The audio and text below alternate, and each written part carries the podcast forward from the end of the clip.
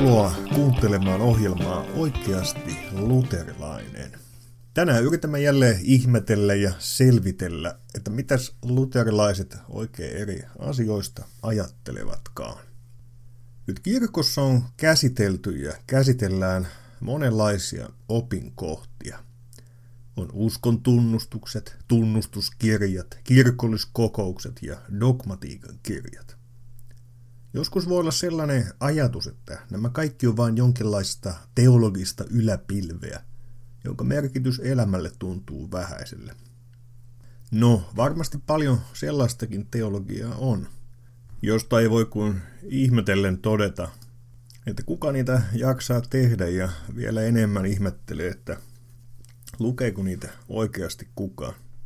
Milleni on jäänyt kertomus siitä, kuinka aikoinaan teologian professori Seppoa Teinonen totesi eräästä tutkimuksesta, joka hänelle laitettiin arvioitavaksi, että en tiedä sen tarkoitusta. Ihmiset eivät sitä ymmärrä ja Jumala ei sitä tarvitse. Taisi kirjoittaa sen itselleen. No on varmasti useampikin tutkimus, josta voisi todeta samalla tavalla – Onkin sanottu, että teologia, jolla ei ole ajankohtaista tehtävää kirkolle, on väärää teologiaa. Teologialla täytyy olla käyttöarvoa käytännössä. Usein on kuitenkin niin, että emme näe sitä suoraan. Siksi monenlaistenkin teemojen tutkiminen auttaa meitä syventämään käsitystämme menneistä ajattelijoista, kirkon kiistoista ja tehdystä työstä erilaisten opinkohtien äärellä. Se oman seurakunnan yksinkertaiselta tuntuva kysymys saakin ihan uutta perspektiiviä, kun selviää, että omasta kysymyksestäsi löytyykin hyllymetreittäin teologiaa ja pohdiskelua kirkon historiasta. Esimerkkinä nyt vaikkapa se, että miten korkealle pastori nostaa ehtoolliselementit ehtoollisen toimittamisen aikana. Ei tule ihan heti ajatelleeksi, että siitä on väännetty raivokkaasti ja pieteetillä. Ja alkuun voi samalla tuntua aika hassultakin, että miten joku on jaksanut siitä vääntää. Mutta se nousikin yhteen aikaan erilaisten teologioiden symboliksi. Ja elettiin tosissaan sitä ajatusta, että ulkoinen toiminta kuvaa uskoa. Niin rukoilet kuin uskot. Ja siinä onkin kysymyksemme ja pohdiskelumme paikka tänään. Niin, lopulta hyvin monet asiat vaikuttavat omaan uskon käsitykseemme ja kirkon uskon käsitykseen. Ja se taas suoraan näkyy siinä, miten me kokoonnumme yhteen. Monta kertaa on sanottu, että en halua vaivata itseäni opin kysymyksellä. Haluan vain seurata Jeesusta. Toisaalta voidaan usein myös sanoa, että ei haluta pähkäillä opin kysymyksiä, mutta se mikä nousee arjen tasolle ja kiistelyksi on kysymys yhteisestä Jumalan palveluksesta. Historia näyttää erikoisella tavalla, että monta kertaa ollaan valmiita nielemään monenlaisia kummallisia käsityksiä ja isoja opillisia ongelmia. Mutta auta armias, jos vieran sanamuoto muuttuu ja kaikki ei ole niin kuin silloin, kun minä olin lapsi. Toisaalta on ihan oikeakin kaipuuta pysyvyyteen. Toisaalta vääränlaista sivuasioiden nostamista etualalle hukataan metsä, kun se yksi tietty mänty ei nyt olekaan siinä tutulla paikalla puurivistössä. Toisaalta taas jotkut haluavat laittaa kaiken uusiksi. Eikö Jumalan palveluksemme voisi olla ihanan nuorekas juontajinen ja strobovaloinen? Voiko papilla olla Bermuda sortsit? Eikö laitettaisi seurakunnan kokoontuminen uuteen uskoon? Nythän eletään jo 2000-luvulla. Mikä siis mahtaisi olla luterilainen lähestymistapa? Sillä vaikka et olisi kiinnostunut opin kysymyksistä, tai luulet niin, niin törmäät asian joka kerran, kun menet messuun, tai kokoukseen, tai palvelukseen, tai millä nimellä seurakuntasi kokoontumista sitten kutsutaankaan. Sillä se, miten asioita tehdään käytännössä, niin siellä takana näkyy aina se, mitä ajatellaan. Se, miten me kokoonnumme messuun, on tietenkin aivan kristillisen elämämme ytimessä. Se ei ole jotakin teologista yläpilveä, josta voi sanoa, että ihmiset eivät sitä ymmärrä ja Jumala ei sitä tarvitse. Tietenkin varmasti on usein niin, etteivät ihmiset aina ymmärrä, mistä Jumalan palveluksessa on kyse. Ja siksi onkin syytä pysähtyä tämän kysymyksen ääreen. Ja pohjimmiltaan me uskomme, että Jumala itse haluaa lahjoittaa meille itsensä lahjoissaan. Sillä kirkko ei ole vain opettava kirkko, vaan myös rukoileva kirkko.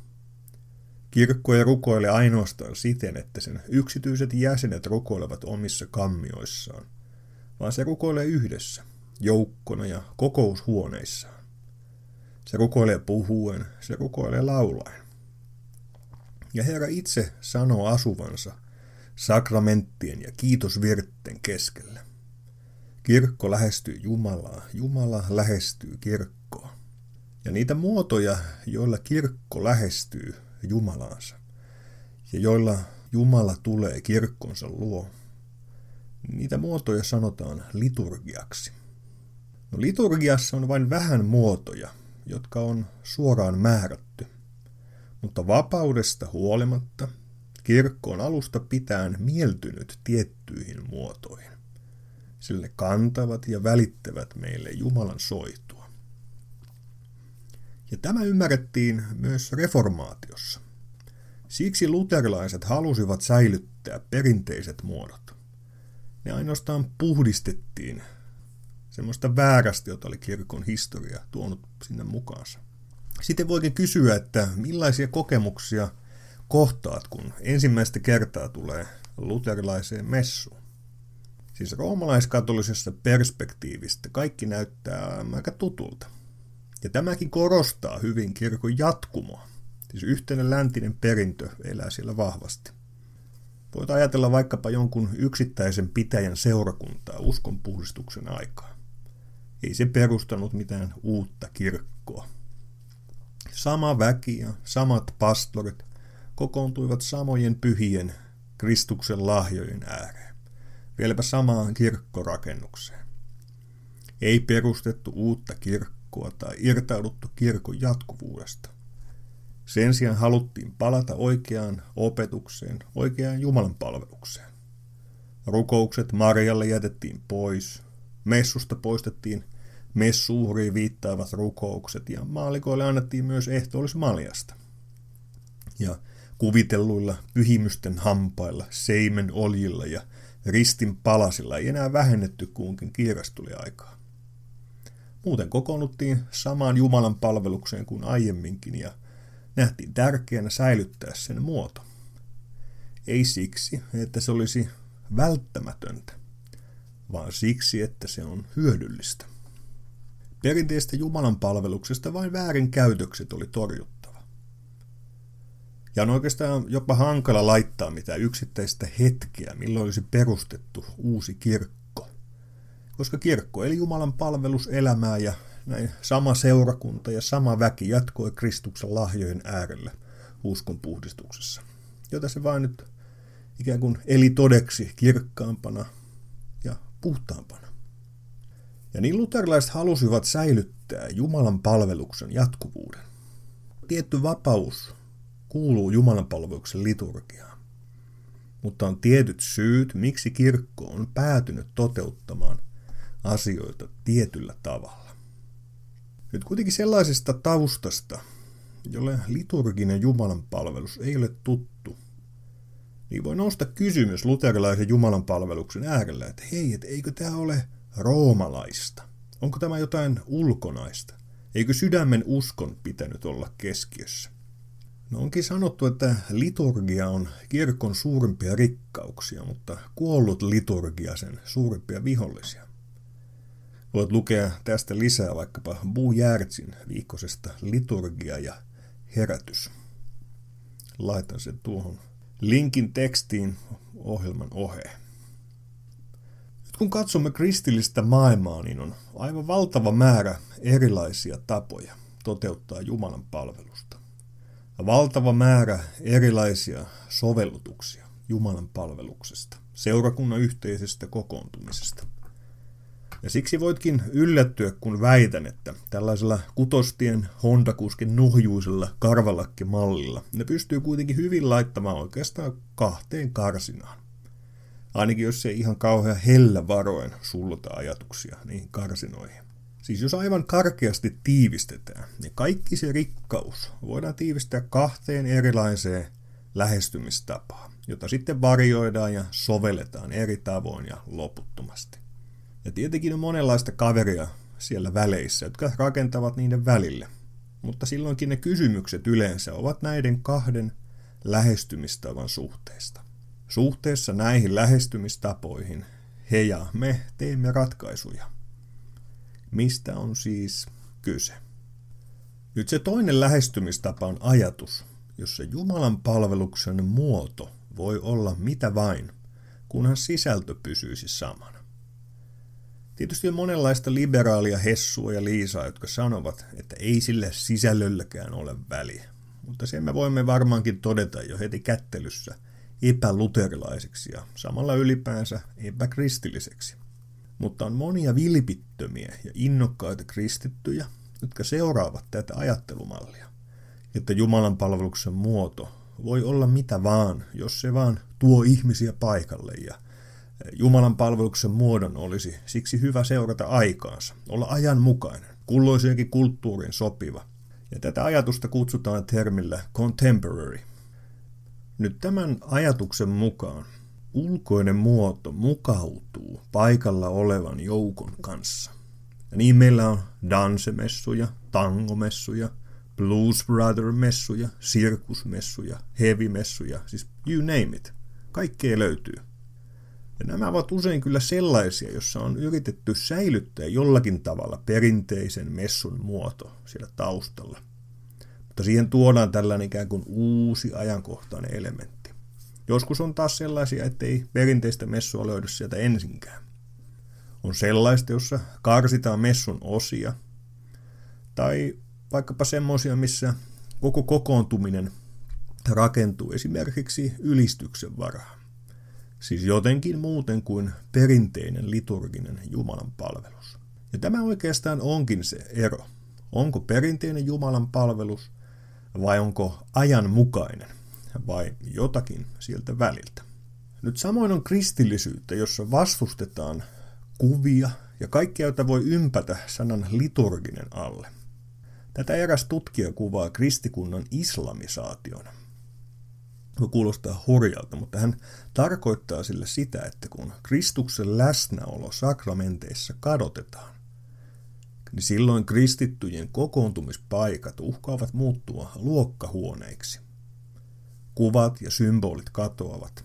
Ja tämä on tapahtunut moneen kertaan kristillisen kirkon historiassa. Siis miksi laittaa vaikkapa liturgisia vaatteita, jos uskotaan, että Kristus on todellisesti poissa – ja nyt väite siis oli, että se oli heijastusta uskosta. Se, miten ratkaiset ulkonaisesti asioita, heijastelee teologiaa. Ja luterilainen kirkollinen perinne taas rakentui toisella tavalla kuin tässä kuvatussa islamisaatiossa, koska se heijastaa toisenlaista uskoa.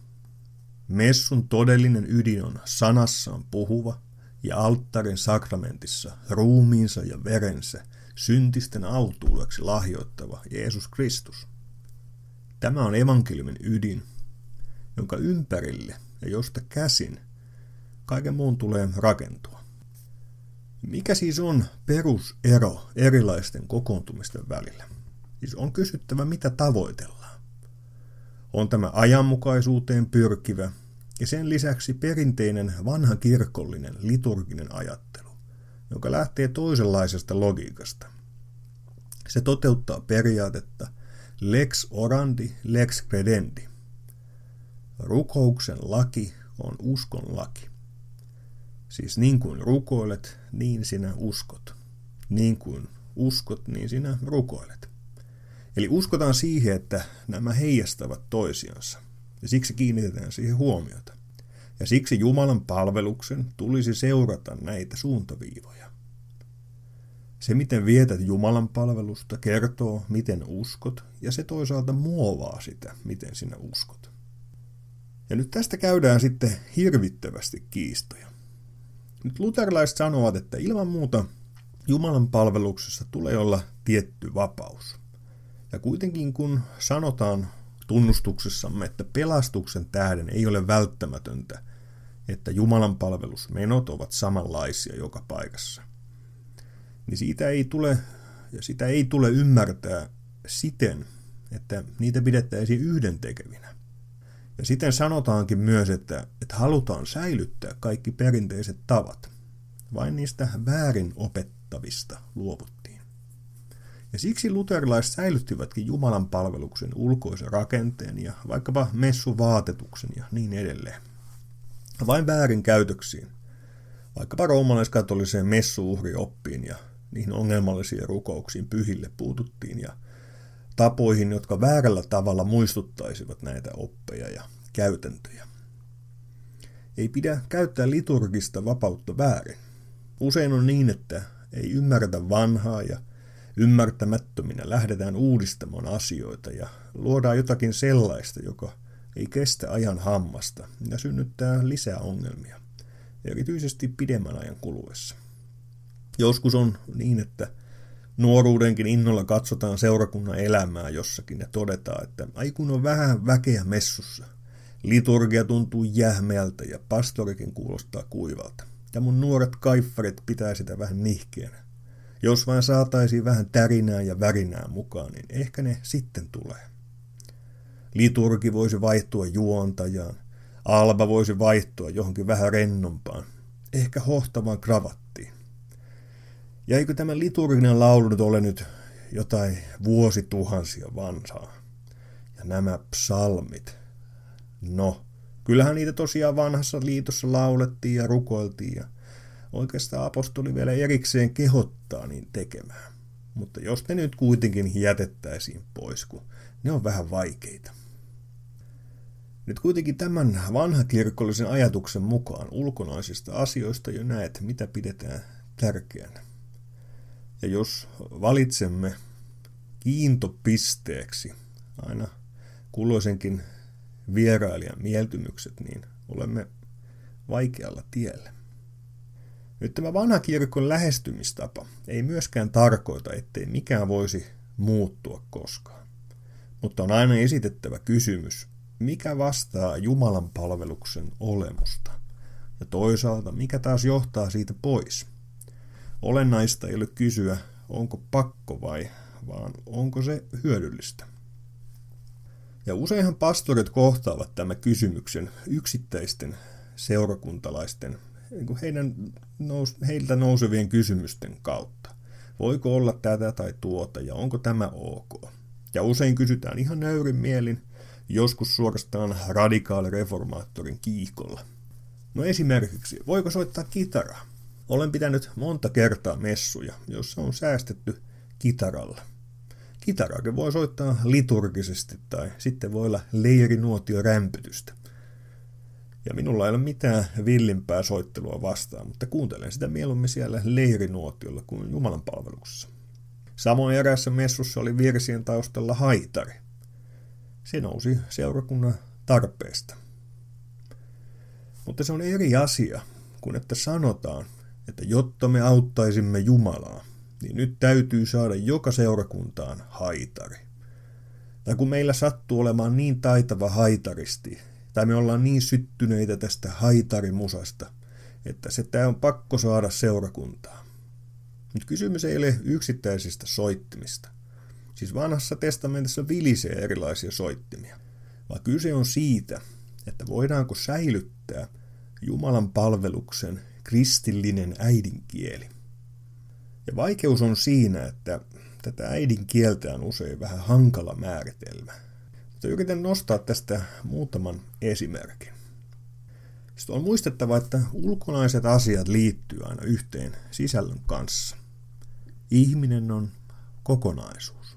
Meidän mielemme ei ole kuin tabula raassa tyhjä taulu, joka ottaa vastaan erilaisia asioita täysin neutraalisti. Siis elämässä saadun kokemuksen ja ympäröivän kulttuurin vaikutuksesta meidän mieleemme on syntynyt tietyt lokerot eri asioille. Jos esimerkiksi kuulemme iskelmämusiikkia, eikö se helposti tuo mieleemme kuvaa lauantai-illan tansseista vaikkapa tanssilavalla? Jos taas kuulemme nopeatempoista rockia, niin eikö mieleemme helposti tule kuva tietynlaisesta festivaalikontekstista, jossa nuoret ihmiset pomppivat bändin musiikin tahtiin? Siis tämä teoria lienee helppo todentaa esimerkiksi jonkin nykyaikaisen megakirkon ylistyskokouksessa, jossa rock yhtye soittaa, valot vilkkuvat ja savukoneet puhisevat. Ihmiset käyttäytyvät siellä usein aivan samalla tavalla kuin olisivat jossain festivaaleilla. Eikä kukaan välttämättä käske heitä tekemään niin, vaan se tapahtuu itsestään. Ja näin on siksi, että tilaisuuden ulkoinen muoto kantaa mukanaan viestiä, joka rohkaisee tähän suuntaan.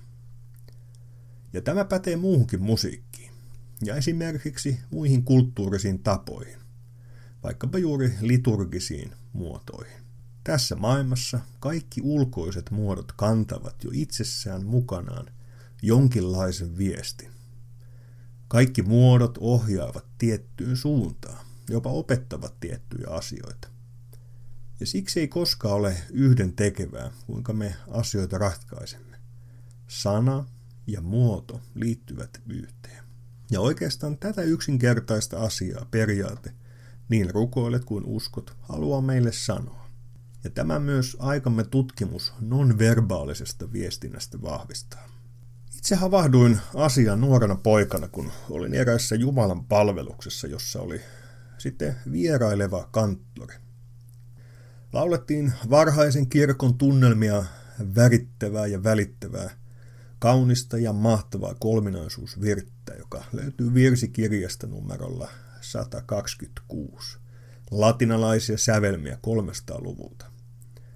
Ja sitten kanttori laittoi taustalle rumpukompin. Me kiitämme sinua. Me rukoilemme ja ylistämme. Tunnelma oli, sanoisinko, erikoinen. Puolta salia nauratti, itse ensin vähän nauratti. Lopulta jäin vain pyörittelemään päätäni. Niin saattoi intuitiivisesti tunnistaa, että tässä on nyt jotakin kummallista. Tämä ei sovi tänne. Tilanne, kieli on väärä. Ei voi käydä niin, että ei ole tunnistettu kristillistä äidinkieltä ja, ja kokonaisuus kulkeutuu johonkin muualle. Yritettäessä olla nuorekas ja cool, päädytään vähän siihen, että perinteisiin, perinteisen Jumalan palveluksen henki rutataan. Mutta on hankala määritellä joskus, miksi näin on.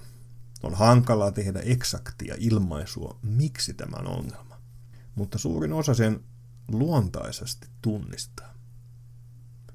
Ei tarvitse lähteä määrittelemään, että nykyisen populaarimusiikin tahtilajien takapotku on syntiä.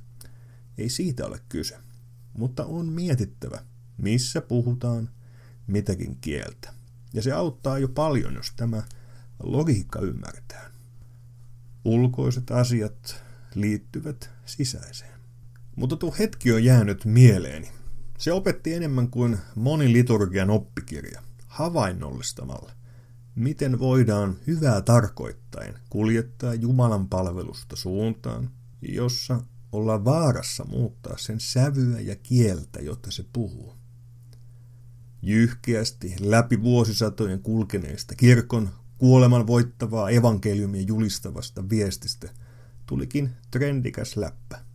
Nyt jos voitat Eurojackpotissa vaikkapa 50 miljoonaa ja laitat siitä kymmenyksinäsi lähetyshiippakunnalle sitten mukavan kokoisen siivun, niin voidaan pohdiskella uusia mahdollisuuksia kirkkotilan suhteen useammassakin paikassa. Siinä taloudellinen vapaus loisi mahdollisuuksia. Mutta silloinkin jos kokoonnumme vuokratiloissa ja hyvin erilaisissa sellaisissa, niin me haluamme, ja jos mahdollista, niin tila julistaa, mikä on keskeistä.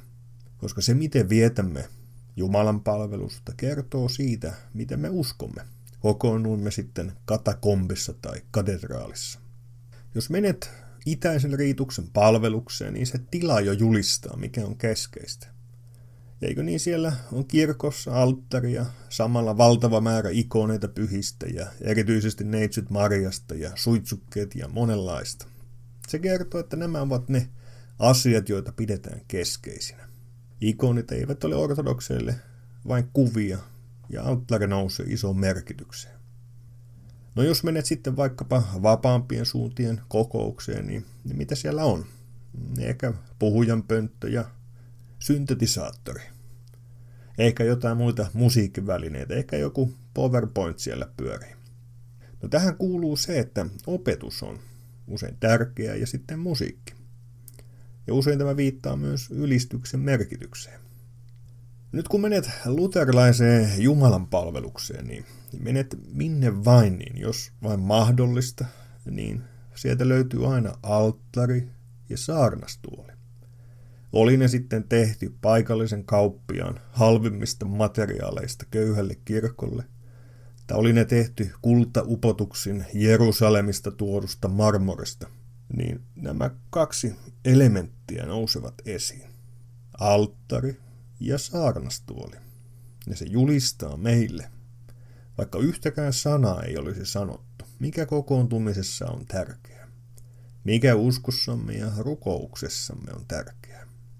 Me uskomme, että Jumala toimii sanassaan ja sakramenteissaan. Ja siksi tavalla tai toisella me haluamme myös nämä elementit liittää Jumalan palvelukseemme. Mutta mitä se tarkoittaa Jumalan palveluksen muodon suhteen yleisesti? Voinko laittaa päälle teknobiitin tai pastorina pukeutua Bermuda-sortseihin ja NHL-lippikseen? Jos vain on jokin alttari ja saarnastuoli paikalla. Ja tähän liittyy osaltaan kysymys siitä, millaista ajatellaan varhaisten Jumalan palvelusten olleen. No osahan sanoo, että ei sillä ole mitään väliä. Musta tuntuu tää hyvältä ja sillä mennään. Mutta on usein myös kuultu ajatus, että varhaiset kokoontumiset olisivat olleet jotenkin vapaampaa, jota myöhempi kirkollisuus sitten alkoi karsia. No, olivatko kokoontumiset aluksi vapaata hurmosta ja ylistysnauhan heiluttelua? Ja pitäisikö sen tänä päivänä olla sellaista? Millainen pitäisi olla seurakunnan Jumalan palveluksen? No hahmottelimme sitä, kuinka on olemassa vanha kirkollinen malli, jossa ulkoisen muodon tulee heijastaa uskoa. Tietoisesti mietitään, mitä Jumalan palveluksessa tulisi olla. Ja sitten on olemassa ajatus, jossa ajatellaan, ettei ne ulkonaiset asiat niin vaikuta sisältöön. Mutta todellisuudessa ulkoinen elämä vaikuttaa aina. Ja tätä kautta myös herää kysymys, miksi me menemme kirkkoon? Saammeko me sieltä jotain vai viemmekö me sinne jotain? Onko Jumalan palvelus paikka, jossa meitä pitäisi viihdyttää? Vai onko se paikka, johon tullaan antamaan Jumalalle kunniaa? Tai onko se paikka, josta etsitään kokemuksia? Vai onko se puhtaasti opetuksen paikka? No tästäkin huomaat, että on monta tulokulmaa yhteisen Jumalan palvelukseen, eikä kaikkiin ole niistä vääriä, vaikka ovatkin erilaisia. Kuitenkin luterilaisessa mielessä olisi hyvä tavoittaa olennaisia. Ja luterilainen opetus on lähtenyt siitä, että messussa meillä on kaksi suuntaa. Siis on se, mitä me annamme Jumalalle, ja on se, mitä Jumala antaa meille. Me tulemme koolle saadaksemme Jumalan lahjat ja kiittääksemme häntä niistä. Ja samalla on myös hyvä nähdä, mitä Jumalan palvelus ei ole. Siis vaikka tietenkin toivomme, että ihmiset voisivat myös viihtyä messussa, niin viihdyttäminen ei ole Jumalan palveluksen pointti. Siis jos haluan erityisesti viihtyä, voin mennä konserttiin tai korismatsiin. Kirkkoon menen ihan muista syistä. Samoin tunteet ovat tietenkin hyvä asia, mutta eivät pointti, miksi kokoonnutaan messuun. Me kokoonnumme Jumalan lahjojen ääreen, jotka ovat totta ja todellisia, tunsin mitään tai en. Ja niihin saa luottaa, tunsin mitään erityistä tai en. Ja kyllä me saamme toivoa, että Jumala vaikuttaa ihan tunnetasolla myös Jumalan palveluksen kautta. Mutta ei tule ajatella, että mikään ei toimi kohdallasi tai Jumalan lahjat eivät olisi totta, jos ei nyt tunnukaan miltään. Ja juuri tätä uskoa perinteinen liturgia suojaa. Ja oikeastaan vain tätä kautta se tulee ymmärrettäväksi. Se julistaa, se suojaa ja julistaa sitä uskoa, että pyhissä lahjoissaan Jumala itse on läsnä. Ja sitä kautta nämä ulkonaiset asiat tulevat ymmärrettäviksi. Samoin me ulkonaisilla asioilla opetamme sydäntämme. Sanomme sanoilla, jotta sydän myös seuraisi perässä. Ilmestyskirjassa kuvataan taivaallista Jumalan palvelusta. Jos kahlaat sen läpi, niin huomaat helposti, miten siellä tietyt laulut, tietyt rukoukset, tietyt rakenteet toistuvat, jopa tietyt vaat. Vanhassa testamentissa Jumala oli säätänyt hyvin tietynlaisen Jumalan palveluksen.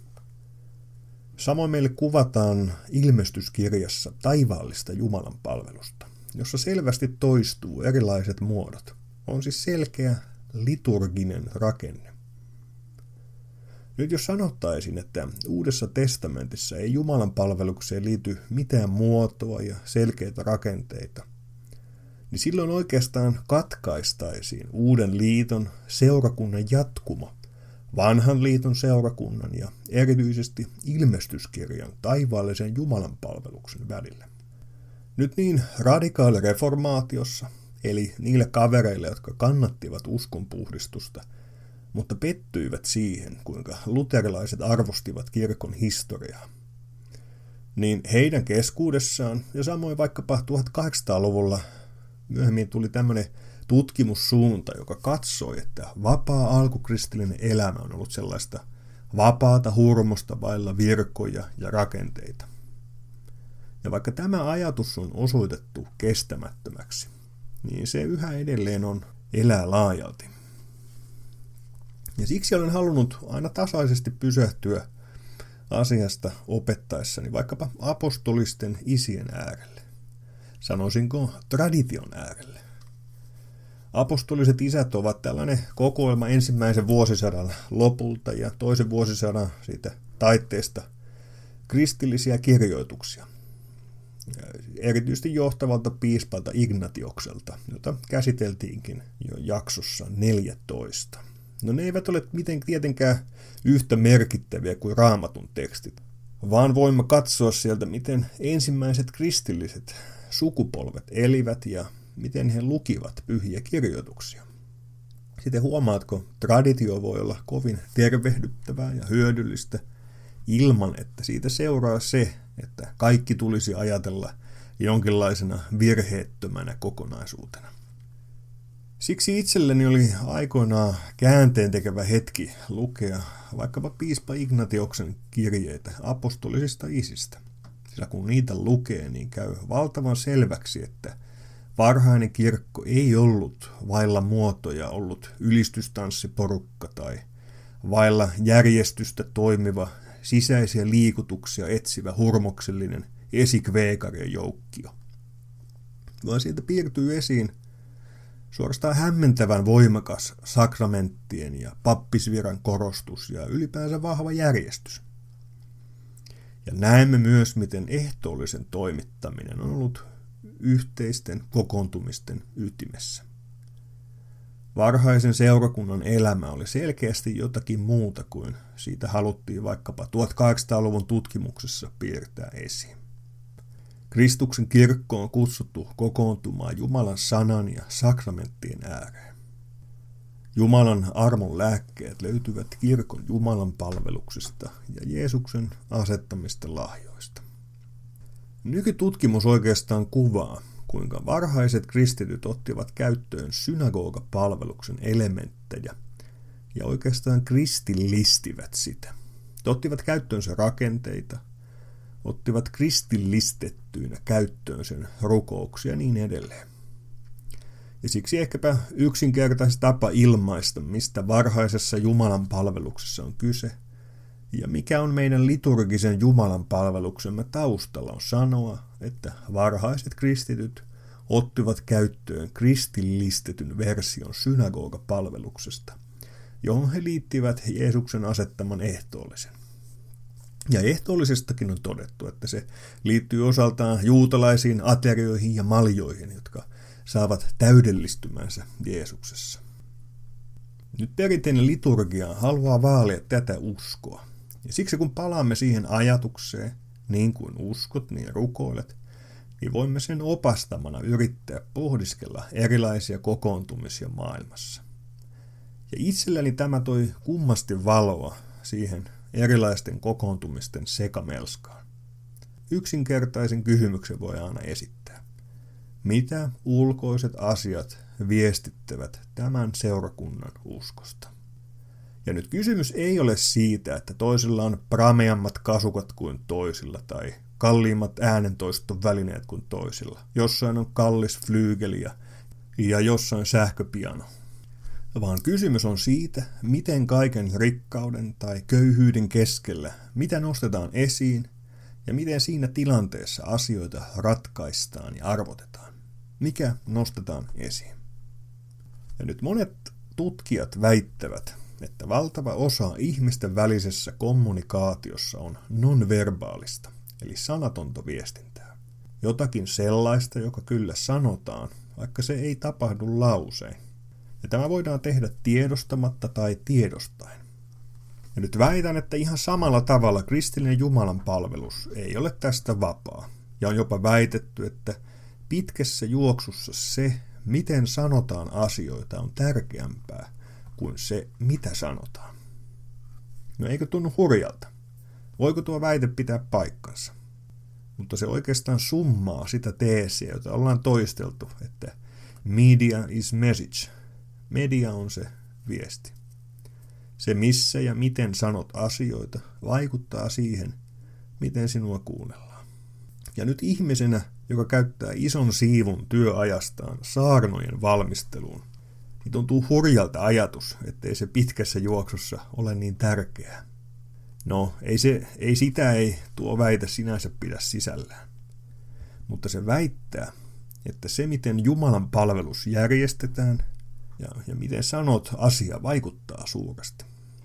Tätä hurjaa väitettä non-verbaliikan merkityksestä on itselleni avannut kaksi esimerkkiä. Seurakunnassani oli kaksi tyttöä, jotka ennen pois muuttamistaan koulujen kynnyksellä olivat noin seitsemän vuoden ajan osallistuneet lähes sunnuntai toisensa jälkeen yhteiseen messuun.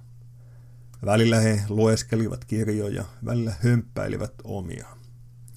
Välillä vanhemmat yrittivät tuskallinen stressi kasvoillaan paimentaa omilla liian äänekkäillä leikeillään olemaan häiritsemättä muuta seurakuntaa. Nuo kaksi tyttöä eivät minun saarnoistani tule luultavasti muistamaan yhtään mitään. Mutta noiden vuosien ajan he oppivat ulkoa sydämestään kristillisen Jumalan palveluksen, jota he välillä lauloivat mukana, välillä tanssivat. He olivat oppineet kaiken sen Jumalan sanan, jotka meidän Jumalan palvelusliturgiamme, jota se on pullollaan, ja sen kristillisen äidinkielen, jota se jatkuvasti opettaa – Jumalan pyhyydestä ja todellisuudesta. Ja toisaalta niistä lahjoista, joita meitä varten on siinä tarjolla. Toinen esimerkki minua puhutteli Saksassa.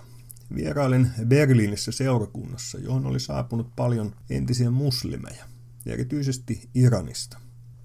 Ja siellä pastori kertoi, kuinka valtava lahja oli heidän yhteinen Jumalan palvelusliturgiansa joka saattoi julistaa asioita silloinkin, kun kognitiiviset kyvyt hallita kieltä ei ollut vielä kovin vahvoja. Silti heitä puhutteli, miten liturgia julistaa toisaalta Jumalan pyhyyttä, toisaalta miten sai tulla osalliseksi Jumalan armosta. Ja siksi islamista kääntyneinä heitä vaikkapa yhä uudestaan hämmensi ja sydämen täytti ilolla ehtoollisen lahja – Siis islamissa ei tulisi kuulonkaan, että Jumala tekisi jotakin sellaista. Mutta nyt he saivat syntisinä tulla osallisiksi Jumalan pöydästä ja hänen lahjoistaan. Samaan aikaan on, on, kun puhutaan Jumalan pyhyydestä, mutta pyhä majesteetti laskeutuu ja antaa itsensä. Ja tätä perinteinen Jumalan palvelus juuri julistaa. Sitä, että Jumalan palveluksessa on jotain, mitä sitä silmät eivät näe. Ja tätä Jumalan palvelusliturgia yrittää suojata. Se haluaa, että ihminen non-verbaalisesti ymmärtäisi tämän. Nyt ajatelkaa, että jos nämä iranilaiset tai nämä tytöt seurakunnasta, jossa toimin pastorina, niin olisi viety useaksi vuodeksi aina diskomessuun sunnuntai. Tai tanhumessuun, tai pellemessuun, hevimessuun. Tai tuntien ylistysmessuun, jossa kainalot hioten yritetään jaksaa vielä pari laulua pitää käsiä ylhäällä. Mitä se oikein julistaisi? Mitä heille julistaisi kristillisestä uskosta, jos kaikki joraisivat kuten diskossa. Aikoinaan vanhassa rippikoulukirjassa hauskasti varoitetaan, kuinka voi tulla rappio ja ajautuminen diskoteekkiin. No, keksin pahempiakin asioita, mutta nyt kyse on siitä, että onko se, että ovatko ne hyviä Jumalan palvelusvälineitä. Sillä väitteeni on, että vaikka kuinka diskomessussa tai vastaavassa pidettäisiin toinen toistaan erinomaisempia saarnoja, niin viesti muuttuu toisenlaiseksi, koska media muuttaa viestiä. Olenkin toisenaan vitsailut, että, että jos puhtaasti minun mieltymyksiäni kyseltäisiin, niin messussa voitaisiin maata patjoilla ja taustalla soisi sinfoninen progressiivinen rokki. No luultavasti sinfoniseen, sinfonista rokkia soittavaan tunnustusluterilaisen patjamessuun ei tulisi valtavasti väkeä. Ja lisäksi ymmärrän itsekin, ettei tämä oma mukavuuteni tai mieltymykseni ehkä ole paras tapa teologisesti julistamaan oikeita asioita. Ei julistaa Jumalan pyhyyttä, eikä ole hyvä seurakunnan kokonaisuuden kannalta. Mutta huomaamme, että ankuriksi on otettava joku muu kuin yksilön mieltymys kulloinkin. En nouse barrikaadeille, vaikka kirkot eivät rupeaisi järjestämään rockpat ja messuja. Musiikki on haastava laji. Ei kaikki uudempi tietenkään ole väärin ja pahaa. Mutta jos verrataan vaikka tällaisen contemporary-liikkeen laulukirjoihin ja ylistyslauluihin, niin kyllä sieltä tietty ero nousee. Siis siellä on toki suuria helmiä joukossa. Siis vaikkapa lähetysiippakunnan luterilaisia virsiä kirjasta löytyy Stuart Townendin laulu numerolla 773, jossa ollaan Jeesuksen lunastustyön ytimessä. Yksi suosikkejani. Mutta jos yleisesti sitä kulttuuria tutkitaan, niin puhutaan vähemmän sakramenteista, ja osin se, mitä puhutaan, on ongelmallista. Sanat ylipäänsä on köykäisempiä. Puhutaan enemmän ihmisen tunnemaailmasta ja itsestä ja samalla vähän itseäkin helposti kiitellään siinä sivussa. No ei tarvitse aina synkkiä hautajaisvirsiä olla, ei siitä ole kyse. Kristilliseen elämään kuuluu erilaisia tunnelmia, ja hyvä liturgi pystyy paljon virsivalinnoilla ohjaamaan kokonaisuutta ja Jumalan palveluksen tunnelmia. Kyse on enemmän siitä, että jos lauletaan sata tai tuhat laulua tai kymmenen tuhatta, niin mikä on anti? Laskin, että seurakuntan Jumalan palveluksissa lauletaan vuosittain yhdessä noin 400 virttä. Ja kymmenes vuosi on 4000 ja niin edelleen. Nyt kysymys on, että kummalle jää enemmän käteen. Sille, joka rakentuu laaja-alaisesti kristillisestä teologiasta ja siitä ammentavasta koetellusta virsiaineistosta. Vai sille, joka veisaa illasta toiseen uudemman lauluperinteen mantranomaisia ylistyslauluja. Ja sanon jälleen, minulla ei ole mitään näitä ylistyslauluja vastaan.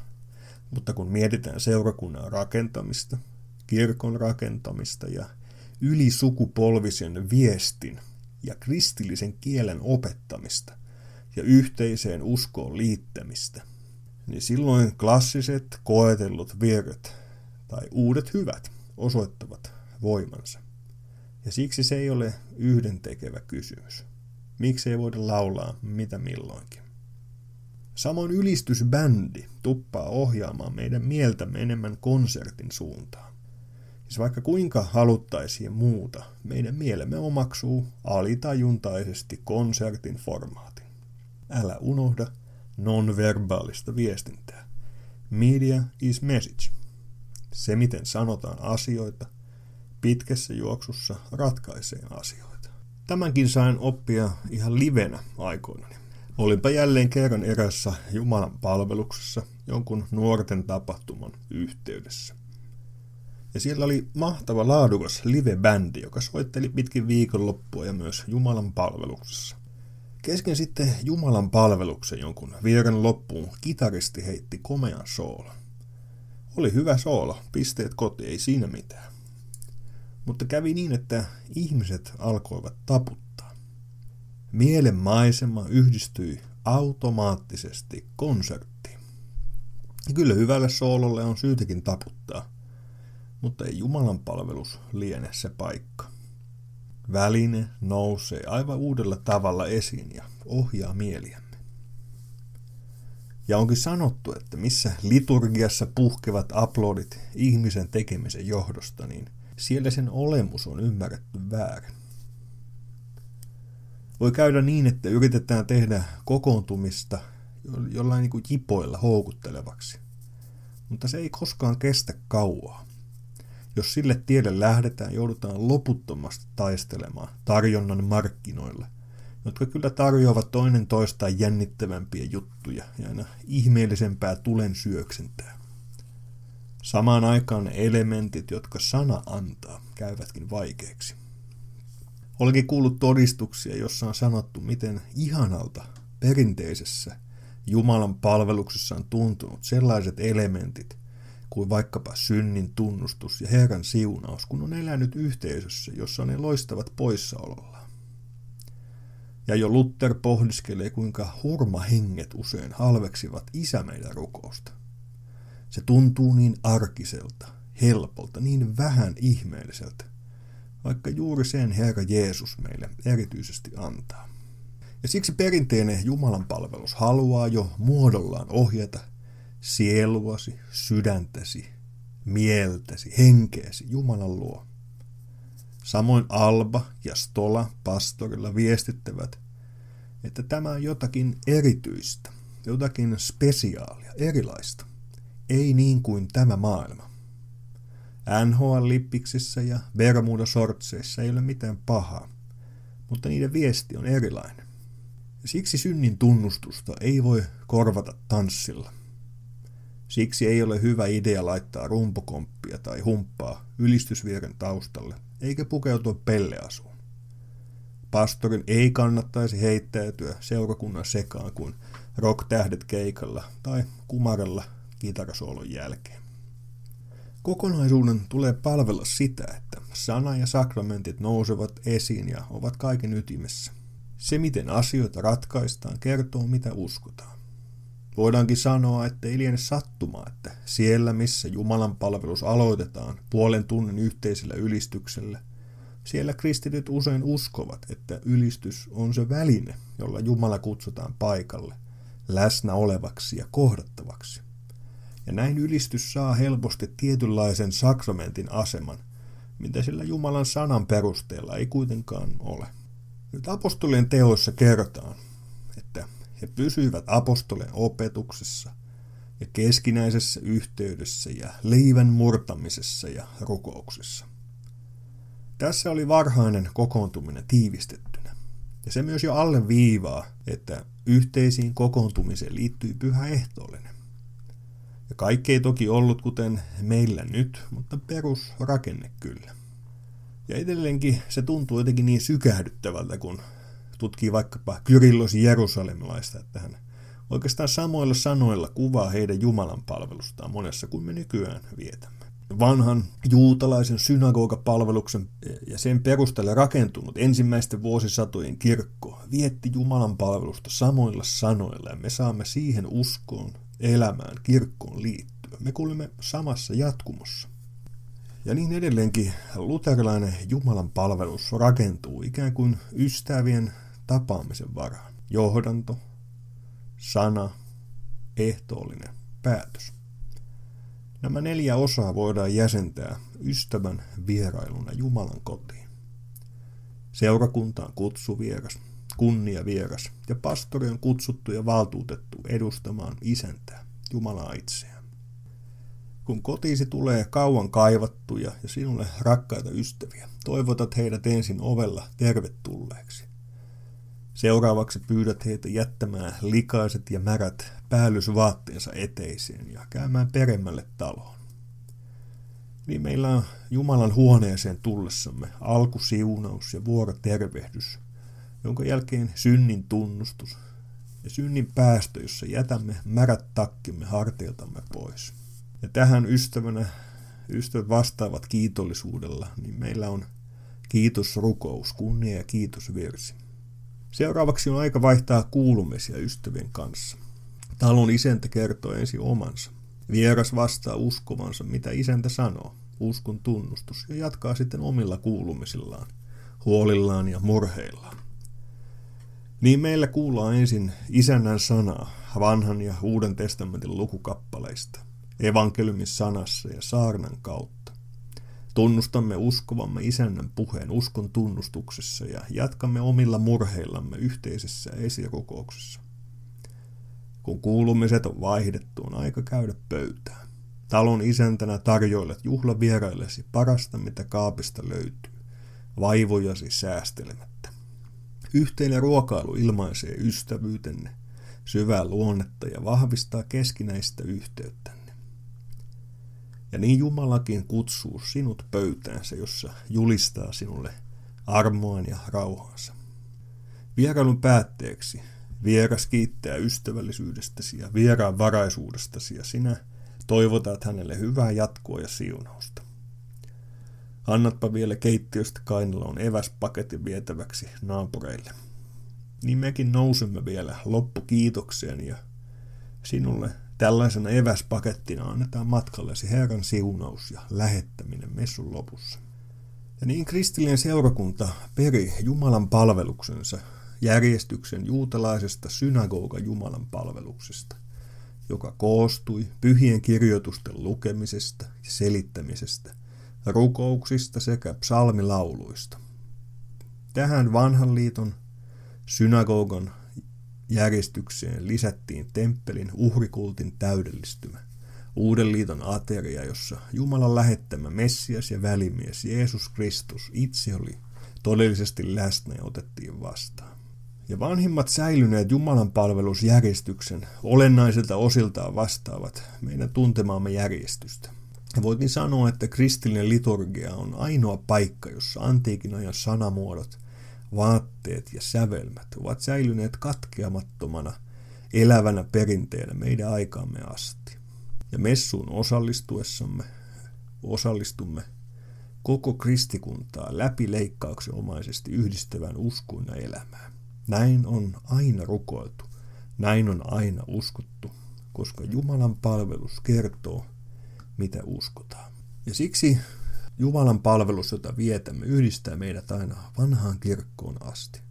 Me olemme vain viestikapulan välittäjiä. Ja siksi haluamme myös vaalia monia niistä asioista, jotka kristillinen kirkko on nähnyt tärkeiksi. Juuri siitä syystä, että kun Jumala haluaa kutsua ihmisen kotiin, hän haluaa kohdata hänet totuudessa. Hän haluaa, että ihminen ymmärtäisi hänet oikein – Toisaalta on tiettyjä asioita, joita hän haluaa ihmisen oppivan. Ja siksi Jumalan palveluksen tarkoitus on säilyttää ja vaalia sitä, että me ymmärtäisimme Jumalan oikein. Ulkoistenkin asioiden tarkoitus on tukea sitä, mikä on oikein ja Jumalan asettamaa. Sillä vain hän voi riisua ne synnin päällystakit ja antaa oman pyhyytensä. Hän haluaa sanansa kautta opettaa sinua oikein häntä tuntemaan ja pyhällä atereella opettaa niin pyhyydestään kuin rakkaudestaan. Ja lopuksi lähettää sinut. Ja tämä yhteinen jumalpalvelusperintö on, on olemukselta jotain sellaista, johon kaikki voivat liittyä huolimatta siitä, miten osaa vaikkapa laulaa. Se ei erityisesti halua seurata yksilön mielihaluja, vaan rakentaa kokonaisen Jumalan perheen kokoontumista. Ja niin me vietämme Jumalan palvelusliturgia, joka on täynnä raamattua ja aina palauttaa keskeisten asioiden ääreen. Siksi silloinkin, kun monissa kirkoissa papit ovat joskus vuosikausia julistaneet puuta heinää, niin liturgiasta kumpuava sana on kannatellut kristitty. Ja tätä kautta Koko se klassisen kirkollisuuden pyhä liturgia avautuu meille. Kyse ei olekaan jostakin kuolleesta liturgiasta, vaan kyse on siitä, että se on kuin se temppelin tuli, joka palaa. Jumala on todellisesti läsnä siunaamassa ja jakaa aarteita pöydässään. Uuden liiton kansa, joka on kastettu kolmiyhteisen Jumalan nimeen, kokoontuu tässä nimessä vastaanottamaan hänen lahjojaan ja rukoilemaan häntä. Pyhä ristimerkki muistuttaa siitä, että meidät on jo kasteessa liitetty Kristuksen kuolemaan ja ylösnousemukseen. Ja siksi oikeastaan koko Jumalan palvelus julistaa sinulle, että Jeesus on todellisesti läsnä ja kohdattavissa. Ja siksi pastorikin haluaa pukeutumisellaan viestittää kirkon pyhää historiaa, eikä jaa ehtoollista vaikkapa Bermuda-sortseissa ja NHL-lippiksissä. Ja pyhä hymnillä me liitymme osaksi taivaallista Jumalan palvelusta, yhdessä kaikkien perille päässeiden pyhien ja enkelien kanssa. Seurakunta tervehtii Jumalan karitsaa, pyhä hymniä, vapahtajansa rukoille. Ehtoollisella tulemme osalliseksi Jumalan uhrikaritsen lahjoista. Kunnioituksesta Jumalaamme kohtaan polvistumme vastaanottamaan hänen pyhimmän ruumiinsa leivässä ja verensä yhteisessä siunauksen maljassa. Ja korvillamme kuulemme evankeliumin ytimen. Sinun edestäsi annettu, sinun puolestasi vuodatettu. Suullamme vastaanotamme tämän pyhistä pyhimmän lahjan. Ja tätä lähemmäksi taivasta emme ajassa pääse. Simeonin tavoin olemme saaneet katsella pelastajaamme ja sen jälkeen saamme lähteä Herran rauhaan. Ja Jumalan nimeen me myös päätämme messun. Jumalan nimi on messun alussa ja on sen päätös. Meidät merkitään, siunataan kolmiyhteisen Jumalan nimellä. Ja tähän nimeen kastetut Jumala oli koonnut maailmasta yhteen virvoittumaan, vahvistumaan ja puhdistautumaan. Ja tässä samassa nimessä hän lähettää meidät ristiin naulittua Kristusta seuraamaan takaisin maailmaan niihin kutsumustehtäviin, jotka hän on meille osoittanut. Ja siellä elämme arjen liturgiaa, Jumalan siunaus ja rauha mukanamme hänen kunniakseen ja lähimmäisen parhaaksi. Ja juuri tästä lähettämisestä ehtoollis Jumalan palvelus on saanut nimekseen messu eli missio, lähettäminen. Ja Jumalan missio on koota kaikki kansat taivaalliseen Jumalan palvelukseen sen osallisuuteen jo nyt maan päällä. Ja Jumala siunatko, että hän tekisi kokoavaa työtään maassamme ja kaikkialla maailmassa ja kutsuisi vielä ihmisiä vapahtajan yhteyteen. Ja laitan ohjelman sivuille muutaman linkin, esimerkiksi mainittuun Boo Järtsin tekstiin. Myös pastori Harri Huovinen on runsaasti käsitellyt teemaa eri puolelta ja löytyy niin pidempiä artikkeleita kuin lyhyitä YouTube-videoita, joista voi asiaan helposti tutustua. Ei muuta kuin innokkaasti luterilainen.net-sivuille kahlaamaan, että mitä sieltä oikein löytyykään. Siunausta päivääsi ja jatketaan kirkon elämän äärellä jälleen ensi kerralla. Siihen asti moi moi!